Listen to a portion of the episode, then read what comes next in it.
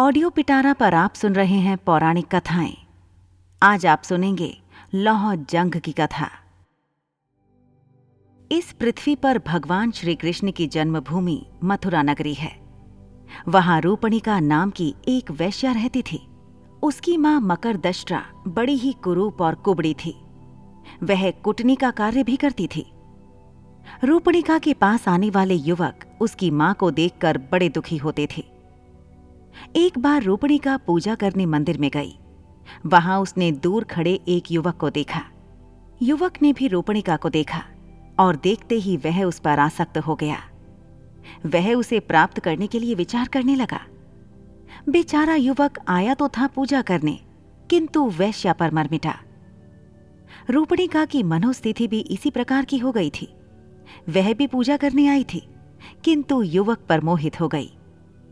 उसने अपने साथ आई सेविका से कहा, देखो वो सामने एक युवक खड़ा है, जाकर उससे कहो कि आज रात्रि वो मेरे घर पर पधारे। सेविका युवक के पास गई और बोली, युवक, वह सामने मेरी स्वामिनी रूपणिका खड़ी हैं। उन्होंने आज रात्रि आपको अपने घर आमंत्रित किया है। आप अवश्य आने की कृपा करें। यह सुनकर युवक बोला, मुझे इसमें कोई आपत्ति नहीं है, किंतु मैं लौहजंग नाम का एक निर्धन ब्राह्मण हूं, जबकि रूपणिका के पास केवल धनवान ही जा सकते हैं। ऐसी स्थिति में मैं वहां कैसे आ सकता हूं? मेरी स्वामिनी आपसे धन नहीं चाहती। आप केवल उनके निवास स्थान पर आ जाएं, यही बहुत है। यदि ऐसी बात है तो आज रात्रि में अवश्य जाऊंगा। सेविका ने सारी बात रूपणिका को बताई। पूजा करने के बाद रूपणिका अपने घर पहुंची और उस युवक के ध्यान में डूब गई। संध्या होने पर वह उसकी प्रतीक्षा में बैठ गई। लौहजंग निश्चित समय पर रूपणिका के पास पहुंच गया। मकरदष्टा को बड़ा आश्चर्य हुआ, क्योंकि उसने रूपणिका को काफी समझा बुझाकर मंदिर भेजा था। लौहजंग को आया देख रूपणिका प्रसन्नता के साथ उसे अपने शयन कक्ष में ले गई। उसने अपनी मां की भी कोई परवाह न की। लौहजंग के साथ सहवास करने से रूपणिका को अपार आनंद प्राप्त हुआ था। वह अपने जीवन को धन्य समझने लगी। उसने अन्य युवकों से संबंध तोड़ लिए और केवल लौहजंग की होकर रहने लगी। लौहजंग भी आनंद पूर्वक उसी के घर में रहने लगा। अपनी कन्या के इस व्यवहार से मकरदृष्टा बड़ी दुखी थी। कहां वो नगर भर की वैश्याओं को प्रशिक्षण देती थी और कहां उसी की पुत्री उसके वश से बाहर हो गई। उसकी कुछ समझ में नहीं आ रहा था कि क्या करे। एक दिन वह रूपणिका से बोली, पुत्री, इस दरिद्र को तुमने क्यों पाल लिया है? मनुष्य भले ही मुद्रे का स्पर्श कर ले, किंतु वैश्या निर्धन का स्पर्श नहीं करती। सच्चे प्रेम और वैश्यावृत्ति का आपस में कोई संबंध नहीं है। प्रेम संबंध में उलझ जाने वाली वैश्या की चमक संध्या के समान शीघ्र नष्ट हो जाती है। वैश्या केवल धन के लिए प्रेम का नाटक करती है। मेरा कहा मानो, इस दरिद्र ब्राह्मण से पल्ला छुड़ा लो, अन्यथा तुम स्वयं अपने पांव पर कुल्हाड़ी मार लोगी। मां की बातें सुन रूपणिका को बड़ा गुस्सा आया। वह कहने लगी, मां, चाहे तुम कुछ भी कहो, मैं इसे नहीं छोड़ सकती। मैं इसे प्राणों से भी अधिक चाहती हूं। मेरे पास धन की कमी नहीं है, और फिर इतने धन का मैं करूंगी भी क्या? तुम बहुत बड़बड़ कर रही हो। अब भविष्य में इस प्रकार की बातें मत करना। पुत्री को विद्रोह पर उतरी हुई जानकर मकरदृष्टा मन मसोस कर रह गई। वह किसी प्रकार लौहजंग को निकाल बाहर करने की योजना बनाने लगी। कुछ दिन बाद मकरदृष्टा ने कुछ सशस्त्र सैनिकों के साथ जाते हुए एक राजकुमार को देखा। उसके पास जाकर वह बोली, राजकुमार, मेरे घर पर एक निर्धन कामुक ब्राह्मण ने अधिकार कर लिया है। मैं आपसे प्रार्थना करती हूँ कि आप उसे किसी भी प्रकार निकाल बाहर करें। इसके बदले में आप मेरी पुत्री के साथ आनंद पूर्वक विहार कर सकते हैं। प्रजा की रक्षा करना अपना कर्तव्य समझ राजकुमार ने उसकी बात स्वीकार कर ली। वह रूपणिका के घर गया। संयोग से उस समय रूपणिका मंदिर गई हुई थी और लौहजंग भी घर पर नहीं था। कुछ ही समय बाद जब वह लौटा तो राजकुमार के सैनिक उसे पीटने लगे। वो वहां से भागने लगा तो सैनिकों ने उसे नाले में गिरा दिया। जान बचाकर किसी तरह वो वहां से भाग खड़ा हुआ। लौटने पर रूपणिका ने घर की दशा देखी और जब उसे सब कुछ ज्ञात हुआ तो वो बहुत दुखी हुई। फिर राजकुमार को भी लगा कि उसने जो कुछ किया वह उचित नहीं था। तब उसने रूपणिका के भोग का विचार छोड़ दिया और वहां से निकल पड़ा। लौहजंग समझ गया कि यह सब मकर दृष्टा की करतूत है। उसे उस पर भारी क्रोध आ रहा था, किंतु वह विवश था, इसलिए वह किसी तीर्थ में जाकर आत्मघात करने का विचार करने लगा। तपती दोपहरी में वह आगे बढ़ रहा था। मकर दृष्टा के व्यवहार से दुखी तो वो था ही, ऊपर से भयंकर गर्मी में चलना भी कठिन हो गया। तब इधर उधर छाया की खोज करने लगा जिसका वहां नाम भी ना था। तभी उसे एक मरे हाथी की खाल दिखाई दी जिसका मांस गीदड़ों ने खा लिया था, किंतु चमड़े को वे नहीं खा पाए थे। उस खाल के पास जाकर लौहजंग उसके अंदर देखने लगा। उसमें मांस या रक्त का नाम भी ना था। वह उसके अंदर जाकर बैठकर आराम करने लगा। छाया मिलते ही गर्मी में थके हारे लौहजंग को तत्काल नींद आ गई। लौहजंग को कुछ भी सुध न थी। उसे यह मालूम ना हो सका कि कब भयंकर वर्षा हुई और कब क्या हुआ। वर्षा में नदियों से बहता हुआ वह उसी खाल के साथ समुद्र में जा पहुंचा। समुद्र में वह खाल के साथ ऊपर नीचे हो रहा था तो एक गरुड़ ने उसे देख लिया। उसे मांस का पिंड समझकर गरुड़ झपटकर उसे एक टापू पर ले गया। वहां उसने हाथी की खाल को उधेड़ डाला, किंतु उसमें मांस का तो नाम भी ना था, अपितु अंदर एक जीवित मनुष्य बैठा था। तब उसे वहीं छोड़कर गरुड़ उड़ गया। नींद खुलने पर खाल में बने छेदों से लौहजंग ने बाहर देखा तो उसकी कुछ भी समझ में नहीं आया। उसे यह सब स्वप्न के समान लग रहा था। सहसा उसकी दृष्टि समुद्र तट पर खड़े दो राक्षसों पर पड़ी जो भयभीत होकर उसे देख रहे थे। उन भयानक राक्षसों को देखकर लौहजंग भी डर गया।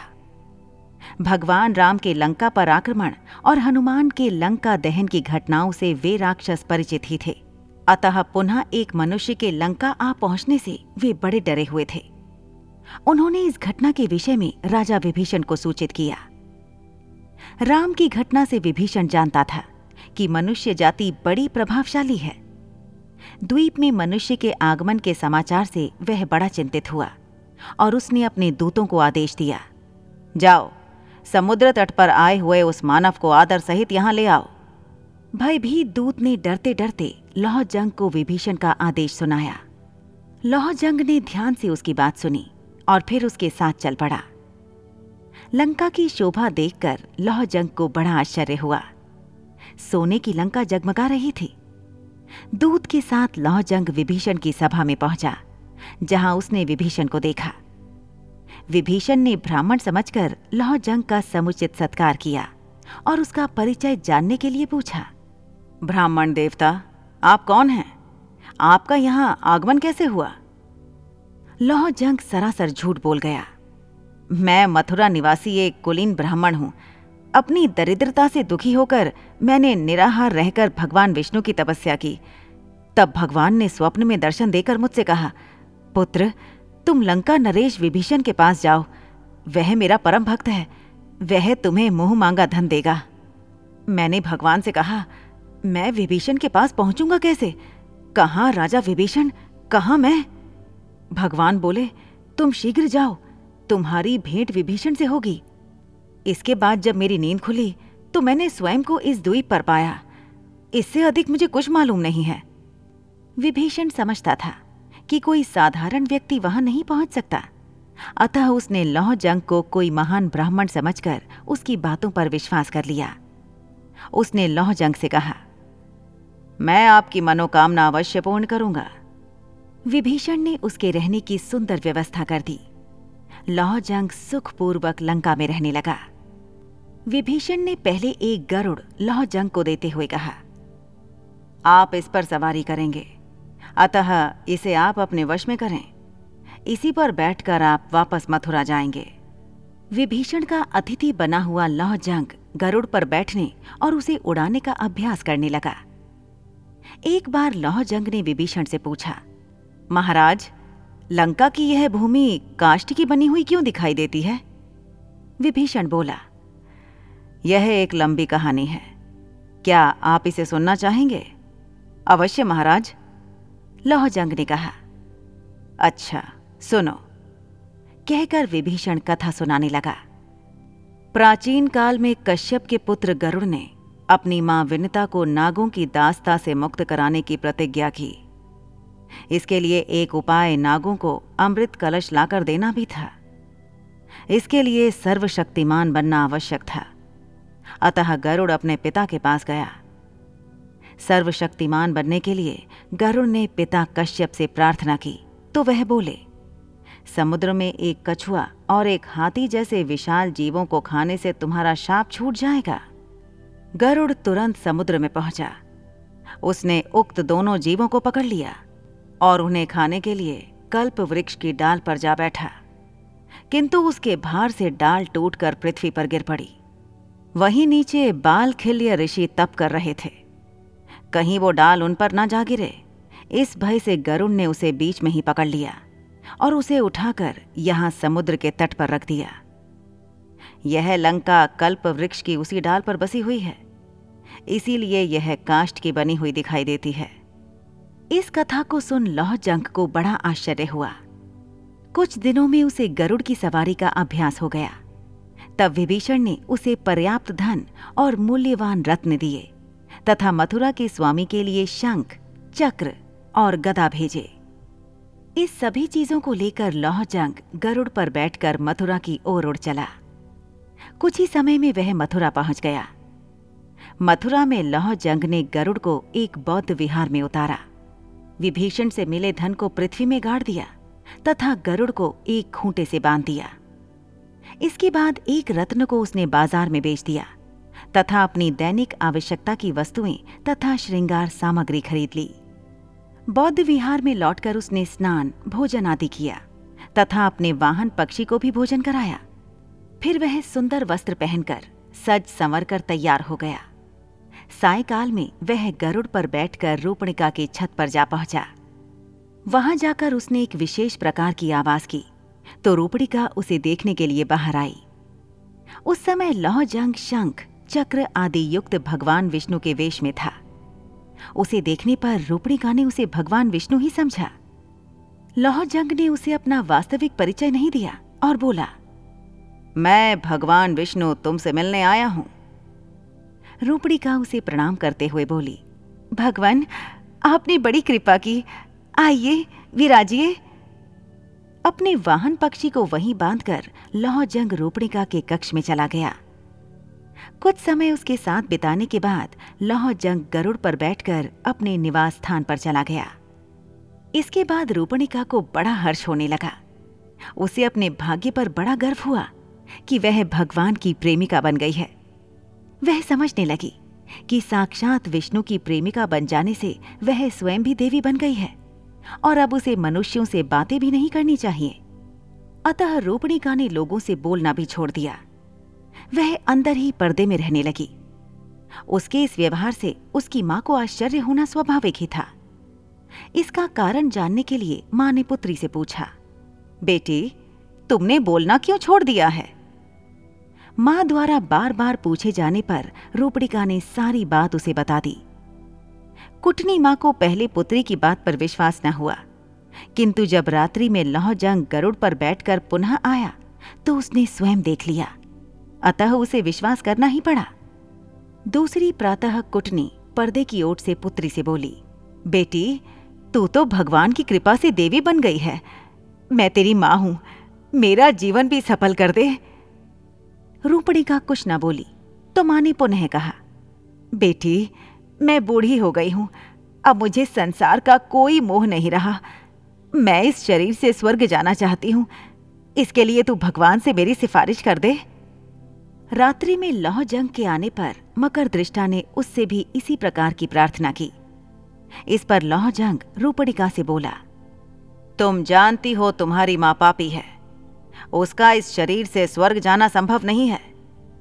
एकादशी को स्वर्ग द्वार खुलने पर पहले शिव के गण वहां प्रवेश करते हैं। यदि तुम्हारी मां शिव के गणों का वेश बना ले तो हो सकता है कि उसे भी प्रवेश मिल जाए। इसके लिए हमें क्या करना होगा? रूपणिका ने पूछा। उसका सिर पांव जगह से मुड़वाकर 5 चोटियां रखनी होंगी, गले में हड्डियों की माला पहनानी होगी तथा आधे शरीर में काजल और आधे में सिंदूर पोतना होगा, तभी उसे शिव गणों में मिलाया जा सकेगा। उसके ऐसा करने पर ही मैं कुछ कर सकता हूँ। यह सब बताने के बाद लौजंग ने रूपणिका के साथ विहार किया, फिर लौट गया। रूपणिका ने यह उपाय अपनी माँ को बताया तो वह ऐसा करने के लिए सहमत हो गई। एकादशी के दिन उसने नाई बुलवाया और लौजंग के बताए अनुसार सिर मुंडवाकर तैयार हो गई तथा रात्रि होने की प्रतीक्षा करने लगी। यथा समय लौजंग वहां आया। उसने रूपणिका के साथ रमण किया। इसके बाद जब वह जाने लगा तो रूपणिका ने अपनी मां को उसके साथ भेज दिया। कुटनी को गरुड़ पर बैठाकर लौजंग उड़ चला। मार्ग में एक मंदिर के पास चक्र के चिन्ह वाले पत्थरों के कुछ खंभों को देखा तो कुटनी को एक खंभे पर बैठा दिया और उससे कहा, मैं शिव के गणों के पास जाता हूँ और तुम्हें स्वर्ग में प्रवेश दिलाने का प्रयत्न करता हूँ। तब तक तुम मेरी यहीं प्रतीक्षा करो। बुढ़िया कुटनी को वहां बैठाकर लौजंग उड़ गया।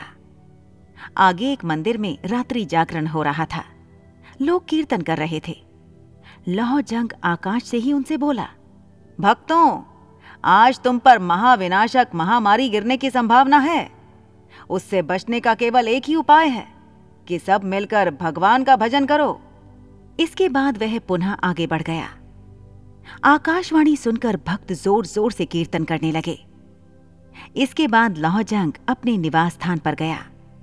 अपने वाहन को एक खूंटे से बांधकर उसने अपना भगवान का वेश उतार दिया तथा इसके बाद वह स्वयं भी कीर्तन करने वालों में जा मिला। खंभे पर बैठी हुई कुटनी थक गई थी। वह मन ही मन विचार करने लगी कि आखिर भगवान क्यों नहीं आए। थकने से वह कभी भी नीचे गिर सकती थी, अतः वह चिल्लाने लगी, अरे अरे, मैं गिर रही हूँ, मुझे बचाओ। कीर्तन करते लोगों ने उसका चिल्लाना सुना तो उसे महाविनाशक महामारी समझा, अतः वे बोले, नहीं नहीं, मत गिरो। महामारी ना गिर पड़े इस भय से मथुरा के लोग सारी रात भयभीत बने रहे। प्रातःकाल राजा और प्रजा सभी ने उस खंबे पर कुटनी को बैठा पाया तो उन्हें बड़ा आश्चर्य हुआ।